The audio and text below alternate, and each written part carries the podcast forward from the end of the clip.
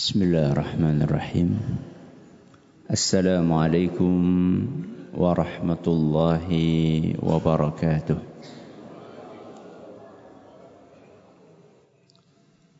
الحمد لله رب العالمين قيوم السماوات والأرضين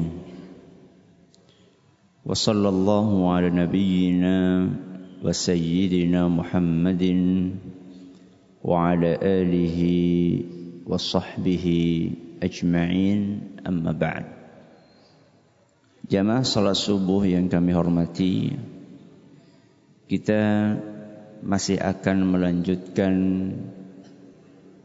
Kajian kita tentang fikih Asma'ul Husna Berusaha untuk memahami Merenungi meresapi kandungan yang ada dalam nama-nama Allah yang mulia. Pada pertemuan terakhir kita, kita telah membahas nama Allah yang sangat kita butuhkan dalam keseharian kita yaitu apa? Al-Ghaffar atau At-Tawwab? At-Tawwab. Maha penerima taubat. Hari ini kita akan membahas salah satu di antara Asmaul Husna yang tidak lepas dari solat kita. Setiap solat kita baca nama tersebut. Terutama ketika kita sedang sujud terutama ketika kita sedang sujud. Apa itu? Apa? Al-a'la. Apa? Al-a'la. Ketika sujud dengan bacanya apa? Subhana rabbiyal a'la. Atau subhana rabbiyal rabbiyal a'la wa bihamdih. Dua-duanya sama-sama sahih. Mau pakai subhana rabbiyal a'la, monggo. Mau pakai subhana rabbiyal a'la wa bihamdih juga monggo. Karena hadisnya sama-sama sahih. Subhana rabbiyal a'la. Maha suci Robku yang al-a'la.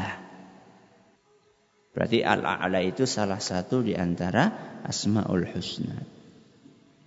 Kalau di dalam Al-Quran, ayat yang kita hafal, yang menyebutkan al-a'la, surat nopo? Nggih surat al-a'la. Apa bunyinya? Sabbihisma rabb rabbikal a'la. Surat Al-A'la ayat 1. Ada dua nama yang lainnya yang mirip dengan Al-A'la.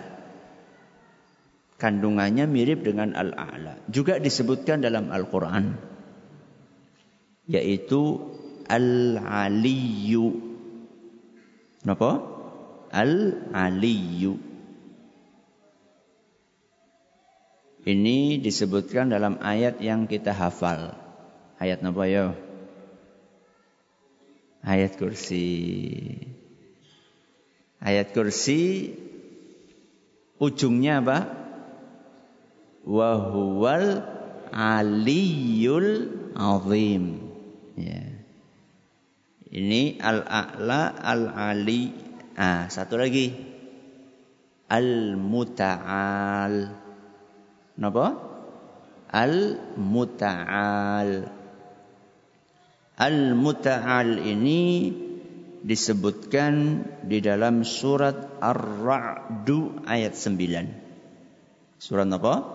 Ar-Ra'du ayat 9. Yaitu firman Allah Alimul ghaibi wasyahadatil kabirul muta'al Berarti Al-A'la ada dalam surat napa wau? Al-A'la ayat 1. Al-Ali ada dalam ayat kursi. Ayat kursi itu surat nopo ayat pinten?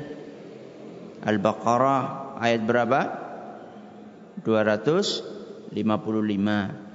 Kemudian Al-Muta'al ada dalam surat Ar-Ra'du ayat 9. Ar-Ra'du ayat 9. Tiga nama ini kandungannya mirip.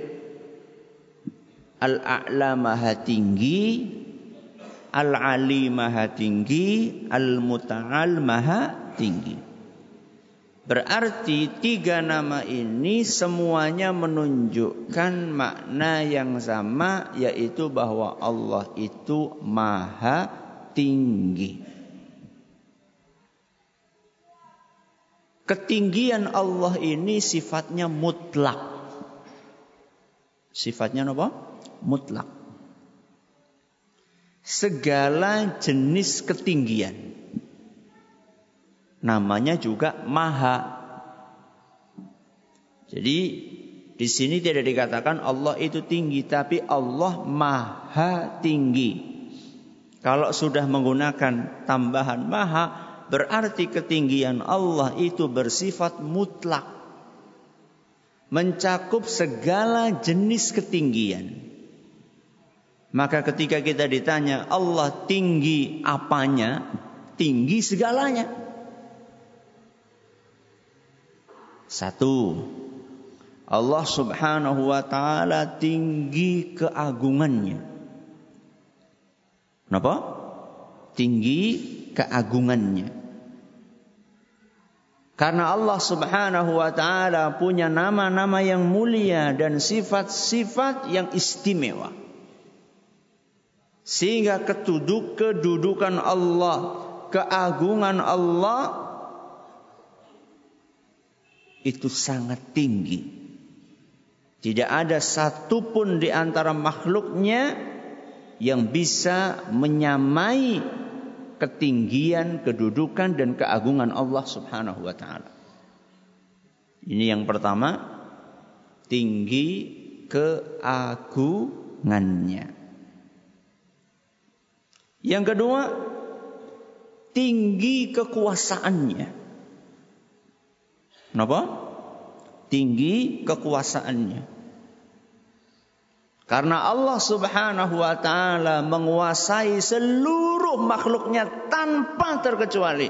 Yang besar maupun yang kecil. Yang di langit maupun yang di bumi.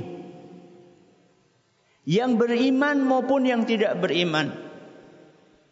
Semuanya berada di bawah kekuasaan Allah. Sehingga Allah itu maha tinggi. Apa yang kedua? Kekuasaannya. Coba diulangi yang pertama tinggi apanya? Keagungannya. Yang kedua tinggi kekuasaannya. Poin yang pertama dan kedua ini tidak ada masalah. Rata-rata kaum muslimin bisa menerima. Tapi poin yang ketiga yang akan kita sebutkan hari ini tidak sedikit yang belum bisa menerima. Kira-kira apa? Tinggi zatnya. Kenapa?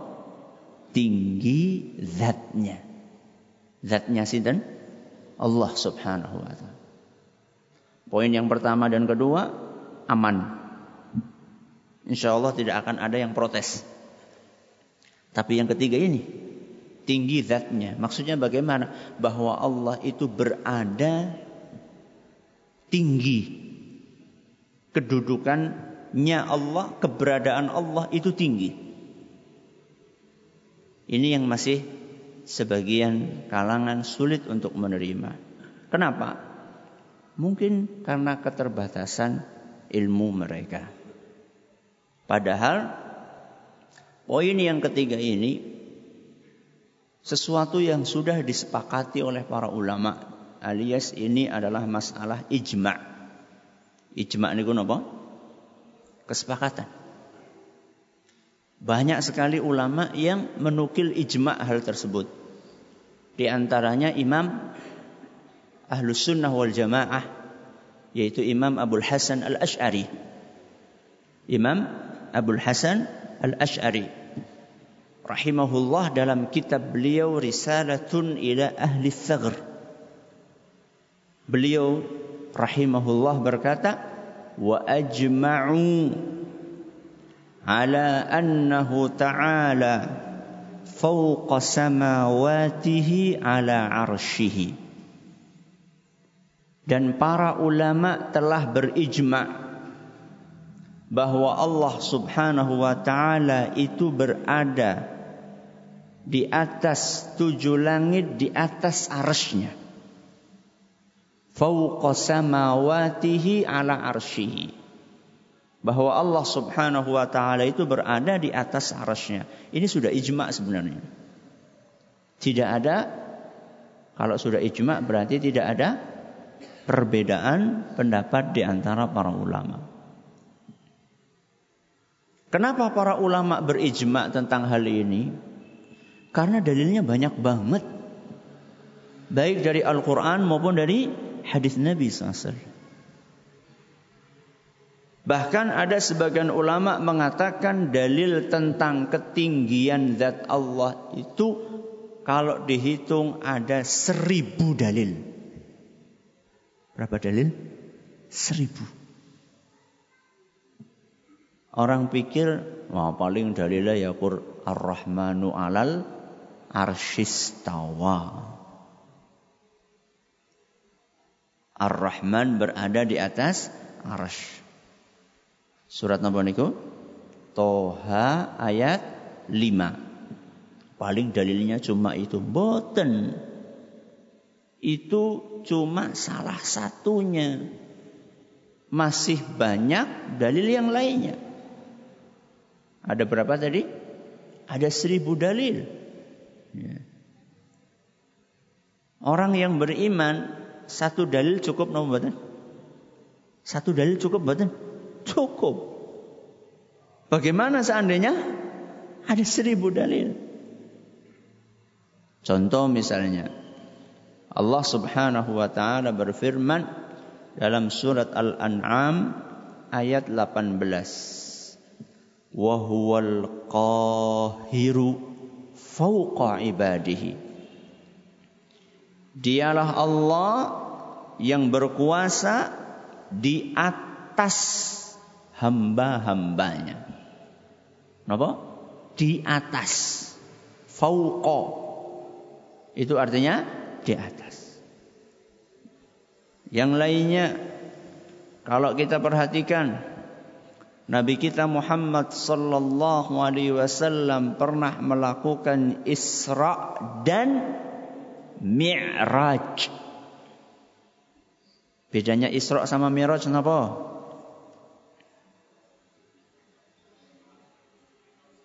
Isra itu dari Masjidil Haram ke Masjidil Aqsa. Mi'raj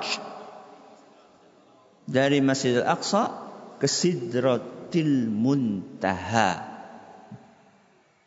Sidratil Muntaha itu tempatnya di atas langit ketujuh. Ketemu siapa Rasulullah SAW di sana?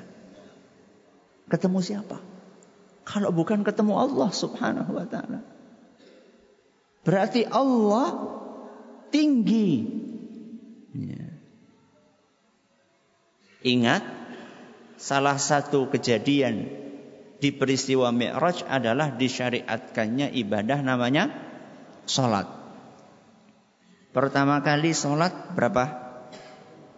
50. Terus Nabi kita Muhammad SAW turun menemui Nabi sinten? Nabi Musa alaihi salam. Dikasih masukan sama Nabi Musa, umatmu nggak akan mampu. Lalu Nabi SAW naik lagi, minta keringanan. Diturunkan lagi,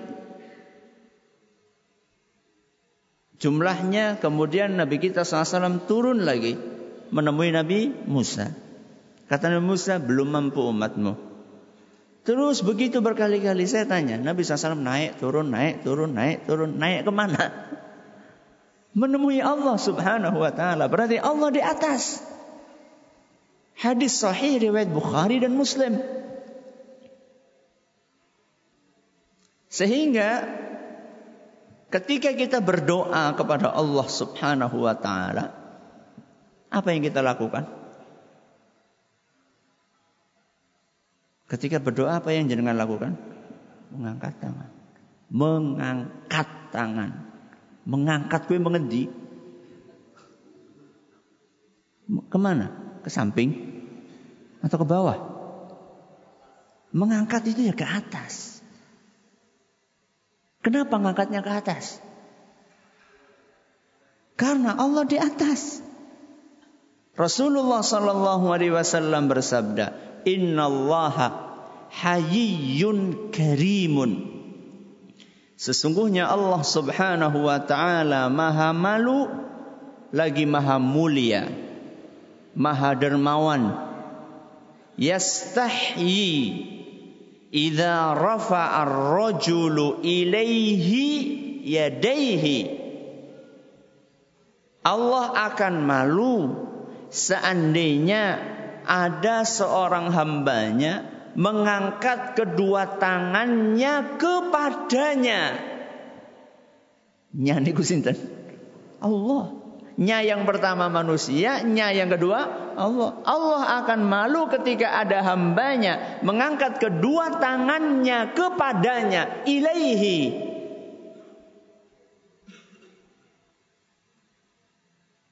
An yaruddahuma sifra. Sudah mengangkat tangan minta sama Allah kok tidak dikasih. Allah itu merasa ma malu. Ini disebutkan dalam sebuah hadis yang diriwayatkan oleh Imam At-Tirmidzi dan dinyatakan sahih oleh Imam Ibnu Hibban dan juga Imam Al-Hakim. Ya nggak cukup ya kalau seribu dalil ya. ini cuma sampel aja. Ya, ini cuma sampel. Seharusnya kalau ulama sudah ijma, kita itu sudah nggak perlu mengutak atik lagi. Wah kalau kayak gitu ya nanti kayak gini, kalau kayak gitu ya nanti kayak gini. Ini singkirkan dari otak kita. Nanti kalau Allah di atas, nanti gimana? Nanti kayak gini. Ini sudah singkirkan. Ya. Para sahabat Nabi Shallallahu Alaihi Wasallam dahulu, kenapa mereka menjadi manusia-manusia unggulan? Kenapa Abu Bakar mendapatkan gelar nopo? As-Siddiq. Napa As-Siddiq? Yang selalu percaya. Kenapa? Karena beliau ada ayat, ada hadis, sami'na wa ata'na. Kok ya kayak gini kok nggak ada Abu Bakar, kok kayak gini kok kayak orang. Abu Bakar As-Siddiq apa kata Allah Subhanahu wa taala? Apa firman Allah? Apa sabda Rasul SAW? Sami'na wa ata'na. Wah, terus di mana kita terletakkan akal kita, otak kita kita letakkan di mana? Masa apa-apa diterima? Apa-apa diterima itu kalau firman Allah. Kalau sabda Rasul SAW. Kalau kata orang, silahkan Anda kritisi. Tapi kata Allah dikritisi. Kata Rasul SAW dikritisi. Gak mungkin. Karena apa kata Allah? Apa kata Rasul? Apa firman Allah? Apa sabda Rasul? Itu gak mungkin keliru. Kalau apa kata Ustadz? apa kata dokter? Apa kata apa maning? Guru itu ya bisa benar bisa salah. Silakan dikritisi. Tapi kalau sudah Allah berfirman, Rasul SAW bersabda, Sami'na wa ata'na. Cukup. Ya. Karena otak kita itu sangat terbatas. Berarti hari ini kita mempelajari berapa nama? Berapa nama? Tiga. Apa yang pertama? Al-A'la. Yang kedua? Al-Ali. Yang ketiga? Al-Muta'al. Tiga nama ini menunjukkan ketinggian Allah yang bersifat mutlak. Dan mutlaknya ketinggian Allah itu satu. Tinggi apanya tadi? Keagungannya. Dua. Kekuasaannya. Tiga. Zatnya. Dah, sekarang kita akan apa pelajaran yang bisa kita ambil dari nama ini? Jangan masih kuat untuk lanjut? Oh, eh, bok wis ora kuat. Lebih sedih lagi. Pelajaran yang pertama. Tunduk kepada Allah. Apa yang pertama? Tunduk kepada Allah.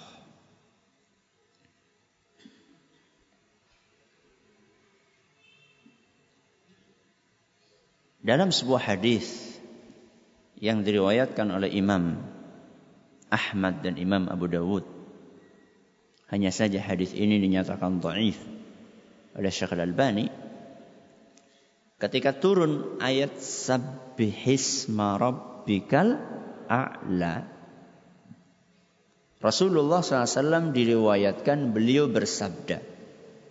Da'uha fi sujudikum. tempatkan ayat ini di dalam sujud kalian. Tempatkan ayat ini dalam sujud kalian.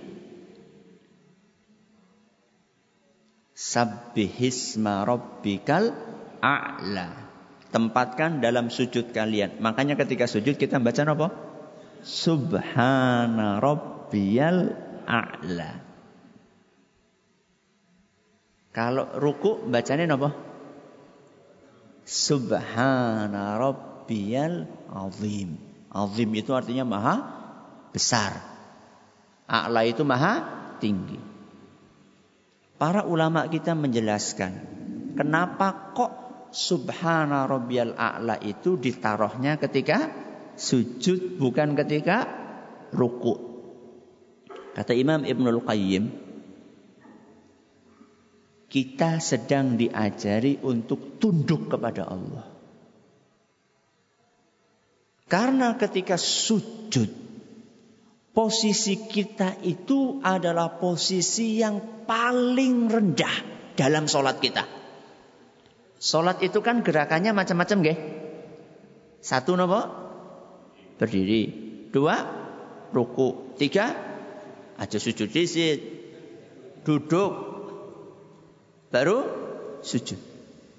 Dari tiga posisi ini berdiri, ruku, duduk, sujud. Yang paling rendah yang mana? Sujud. Dan ketika sujud itu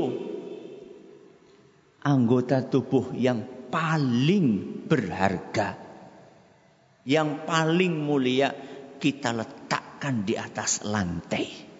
Apa itu? Muka kita. Nun sewu. Jenengan nek disenggol pundaknya. Marah nggak? Marah atau tidak? Dilutik. Marah nggak? Nun sewu. Kalau jenengan dilutik nopo? Muka atau kepalanya. Marah atau tidak?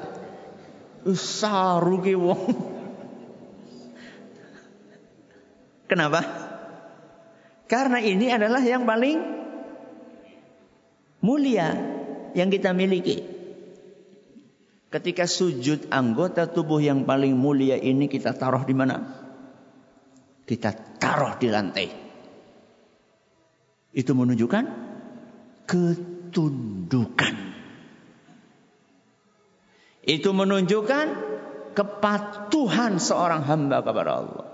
Ya Allah, walaupun ini anggota tubuhku yang paling istimewa, yang paling aku hormati, akan tetapi karena engkau perintahkan untuk diletakkan di tanah, engkau perintahkan untuk di, untuk diletakkan di bumi, di lantai, maka aku letakkan di lantai. Subhana rabbiyal a'la. Karena engkaulah yang maha tinggi, maka aku pun tunduk kepadamu. Dan ini bukan cuma teori. Akan tetapi ada prakteknya. Prakteknya ketika turun perintah Allah, tunduk, manut. Ketika ada larangan Allah, tunduk, manut.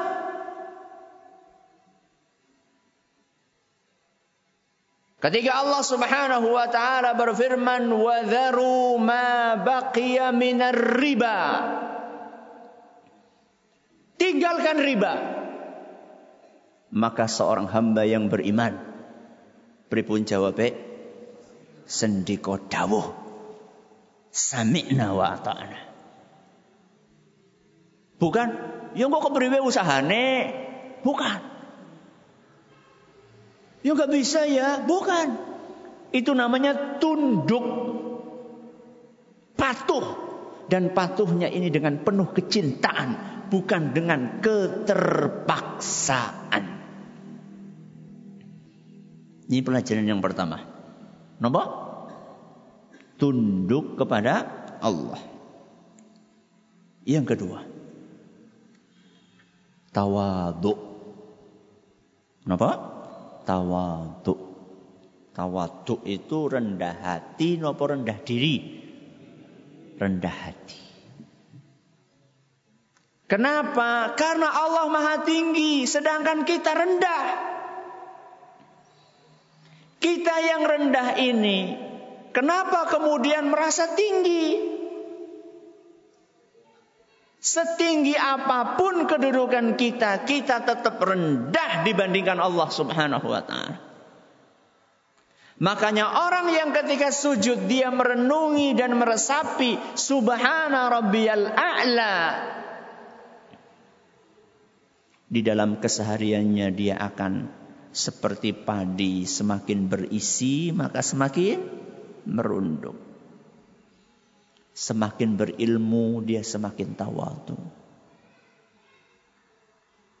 Karena dia yakin bahwa setinggi apa pun ilmu dia, setinggi apa pun jabatannya, setinggi apa pun rasnya, maka tetap dia rendah karena Allah lah yang maha tinggi. Ini yang keberapa? Yang kedua. Yang ketiga, mewaspadai kezoliman. Kenapa? Mewaspadai kezoliman. Kenapa demikian? Karena Allah Maha Tinggi kekuasaannya.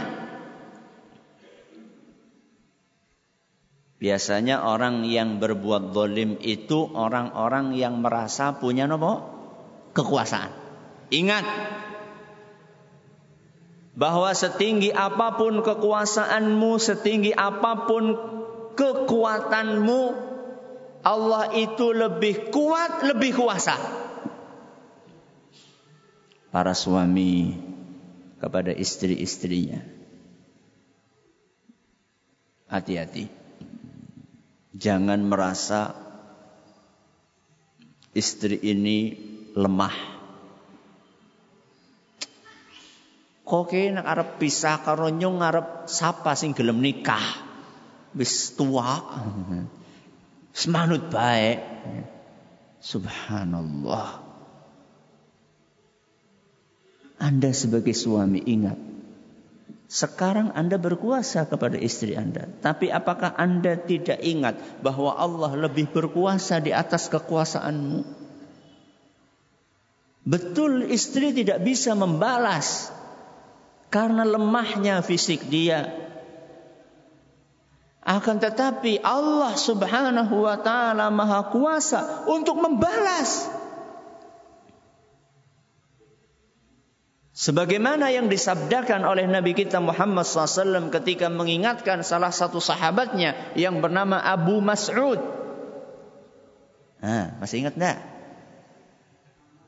Apa coba ceritanya?